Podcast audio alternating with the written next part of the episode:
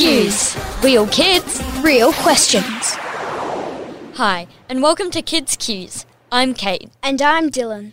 And it's great to be back with you all after school holidays. Although they do go a bit quick. Oh yeah, but I hope everyone had a fun and safe holidays. Me too. In today's podcast, we're going to be talking about a really important issue, racism and the recent Black Lives Matter movement. You've probably seen the protests happening all around the world, which started when a black man named George Floyd died after being arrested by police. And this devastating event was all captured on camera, with a video of a white police officer kneeling on George Floyd's neck. His last words were later chanted on the streets around the world. I can't breathe! I can't breathe! I can't breathe! What began with protests in his hometown of Minneapolis spread to the rest of the world. Black Lives Matter! Black Lives Matter! Black Lives Matter! Sadly, some protests led to violence. But in most places, including Australia, the protests were peaceful and meaningful. And many people marched in solidarity with Aboriginals, many of whom experience racism on a daily basis. And today we've got some questions from Yidarra Catholic Primary School. And Yidarra is actually a word from the Noongar people in the southwest of WA, which loosely translated means in the act of going upward. So we wanted to speak to someone who could really help us understand this situation better. Professor Stan Grant is the Vice-Chancellor's Chair of Australian Indigenous Belonging at Charles Sturt University. He's also a journalist, an author, a film producer, and he spent decades as an international correspondent. Professor Stan Grant, thank you so much for joining us on Kids' Qs.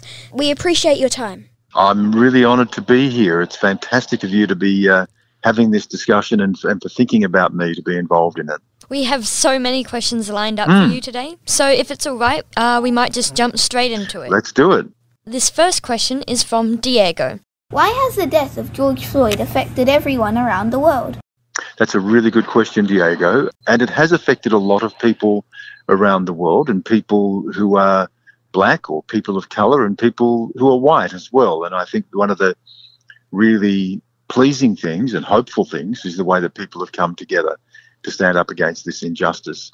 Why did it touch my life, I think, is probably the best way for me to answer this, and that is that as an Indigenous Australian, as a black Australian, we share a very deep connection to black America, a historical connection, a connection to a struggle. They, of course, have a history of slavery in the United States, a history of segregation and oppression. And in Australia as well, we have had very, very similar histories. I looked to Black America when I was a young boy and was inspired by their heroes like Martin Luther King Jr. and the civil rights struggle. So the death of George Floyd spoke to black people all around the world. And I think it touched something very personal in us because it was a reminder of our history and our struggle for justice and a struggle against racism. Yeah, it touched me as well. It was hard to watch the footage.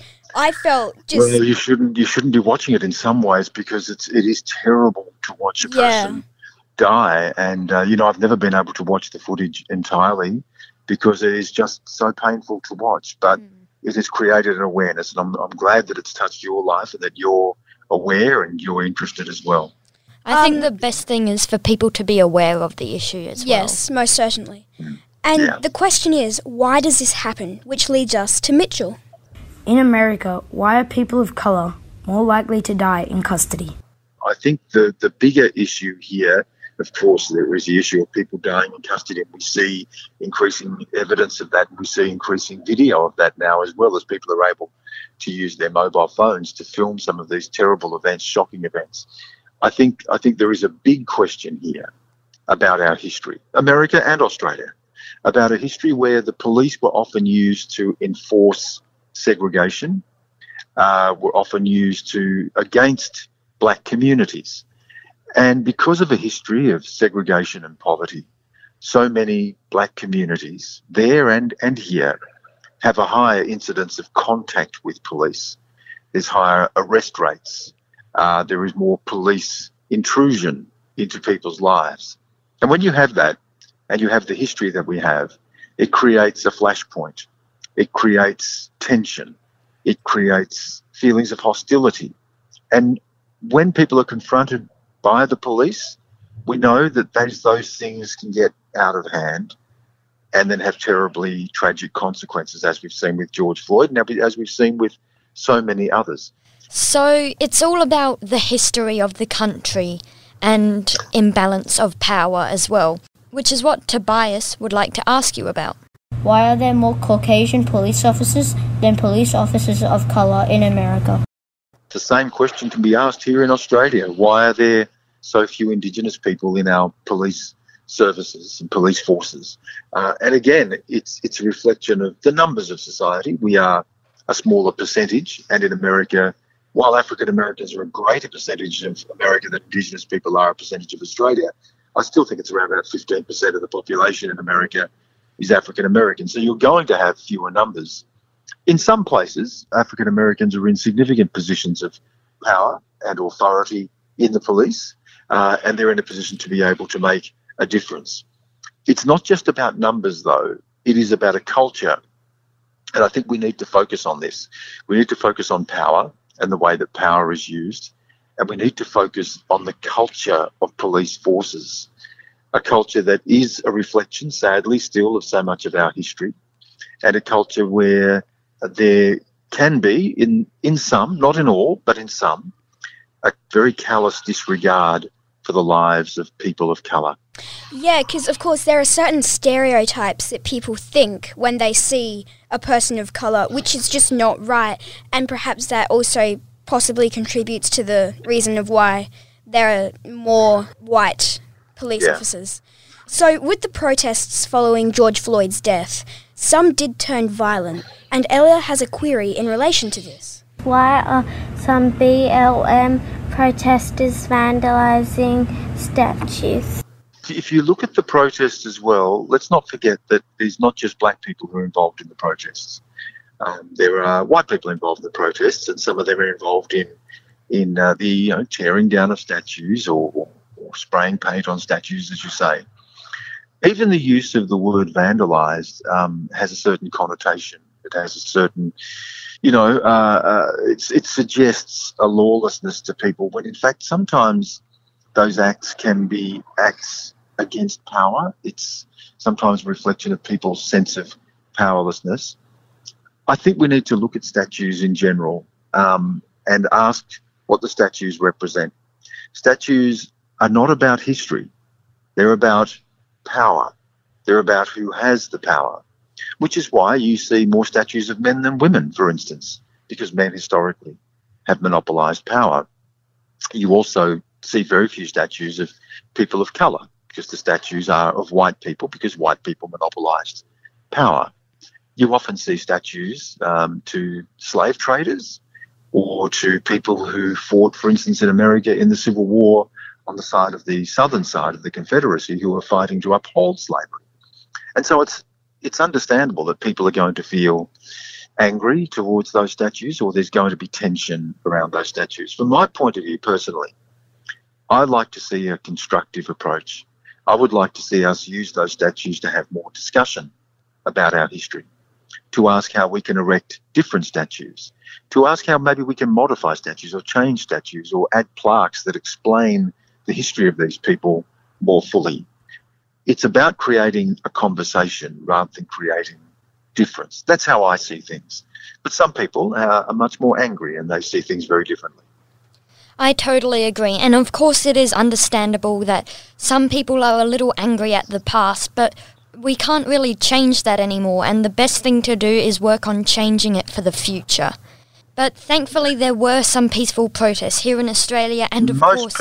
Most protests were peaceful. Most protests were peaceful, yeah. Which was really good to see.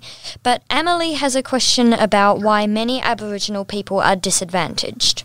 In Australia, why are Aboriginals more likely to drop out of school, and why is their life expectancy lower than Caucasian people?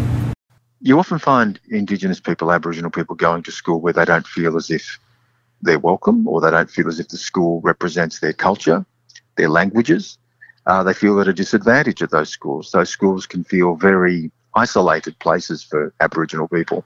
When I was going to school, when I was a young boy, I often felt left out. I felt as if I didn't belong, and I had to face racism. And some of the students there were very racist towards me, and that made me feel alone. It made me feel sad, and it's hard to stay in school when you're feeling sad and alone, and you're not represented, and you feel isolated. So that's something that we need to look at, and we need to look at the way people are taught, so that that reflects the culture that people come from, and start teaching our history in a different way, that Aboriginal people feel as if they belong in Australia and they belong in that school system. When it comes to disadvantage and poverty, it's related to a similar thing, and it is related to our history. How do we get wealth in society?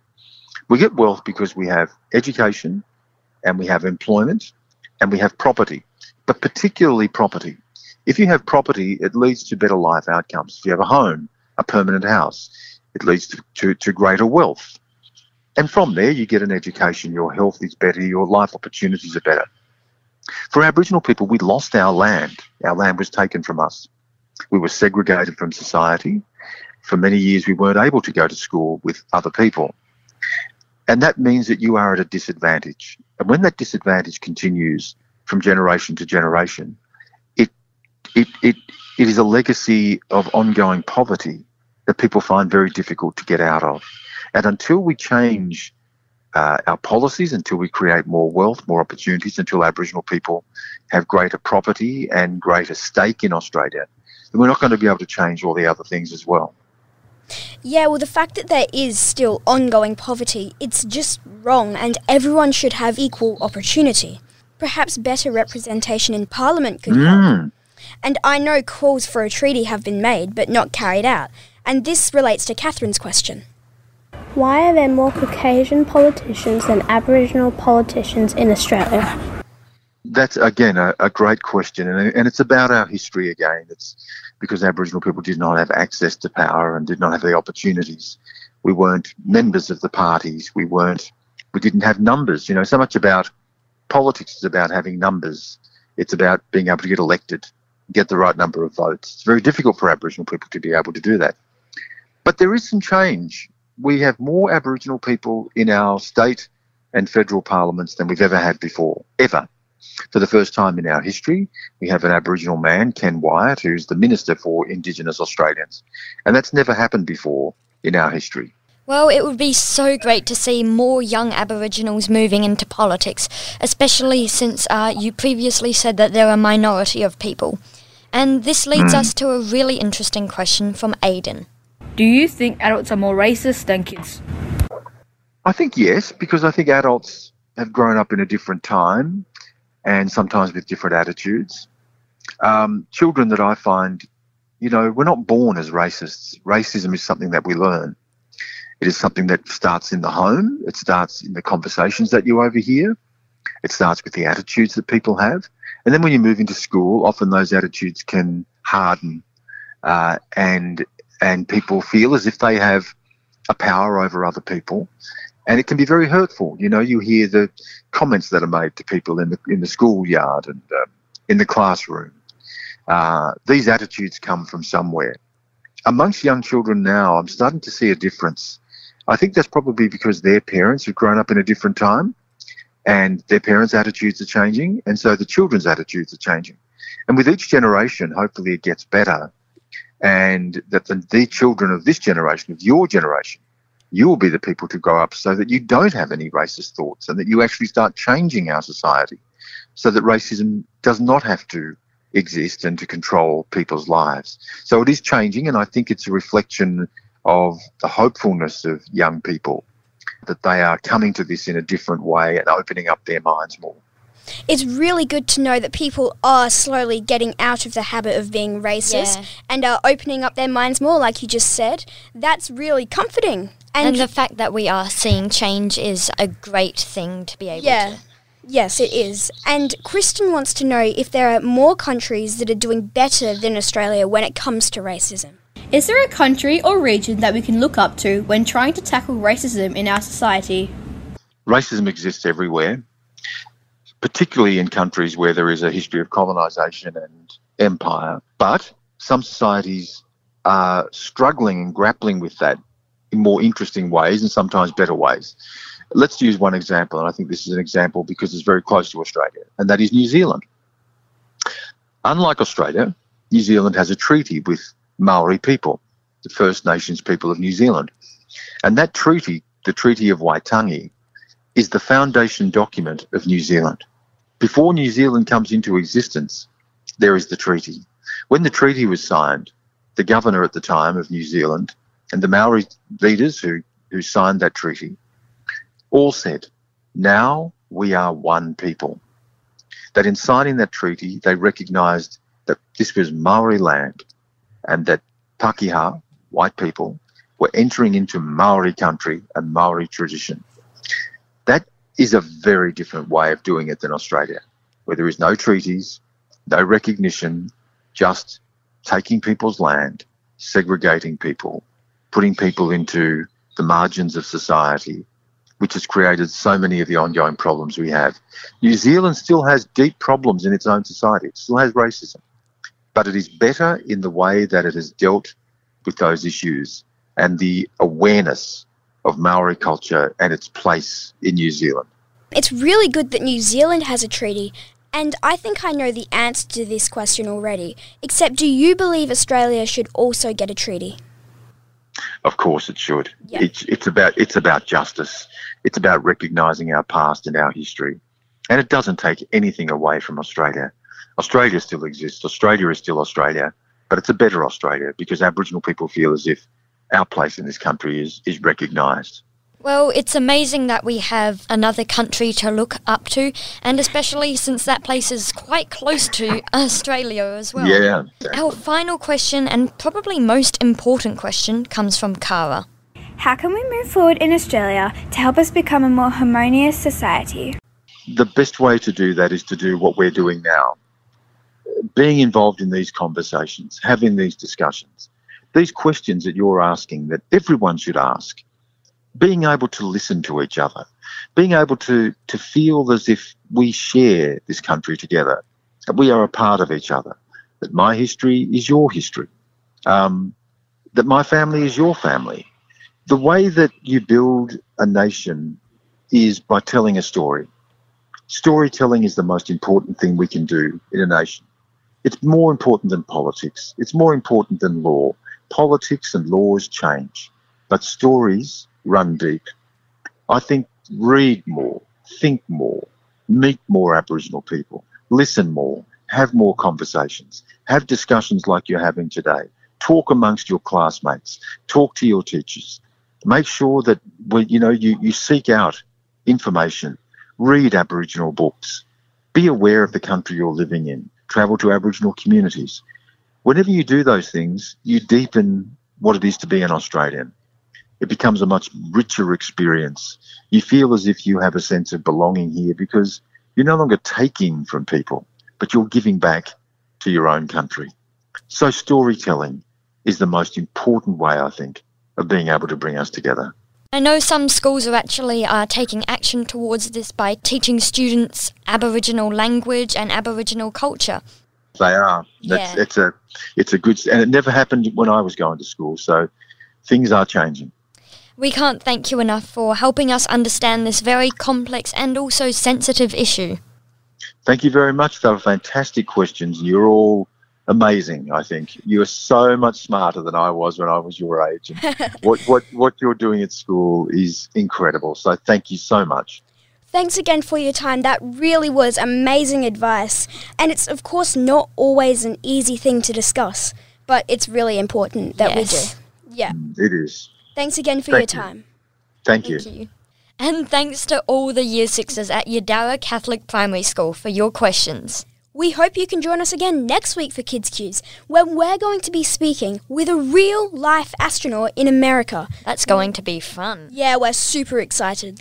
I can't wait. Make sure you tell your friends to tune in. Well, that's it from us. Until then, bye for now. Kids' Qs. Brought to you by the West Australian's Ed Magazine and Seven West Media Education.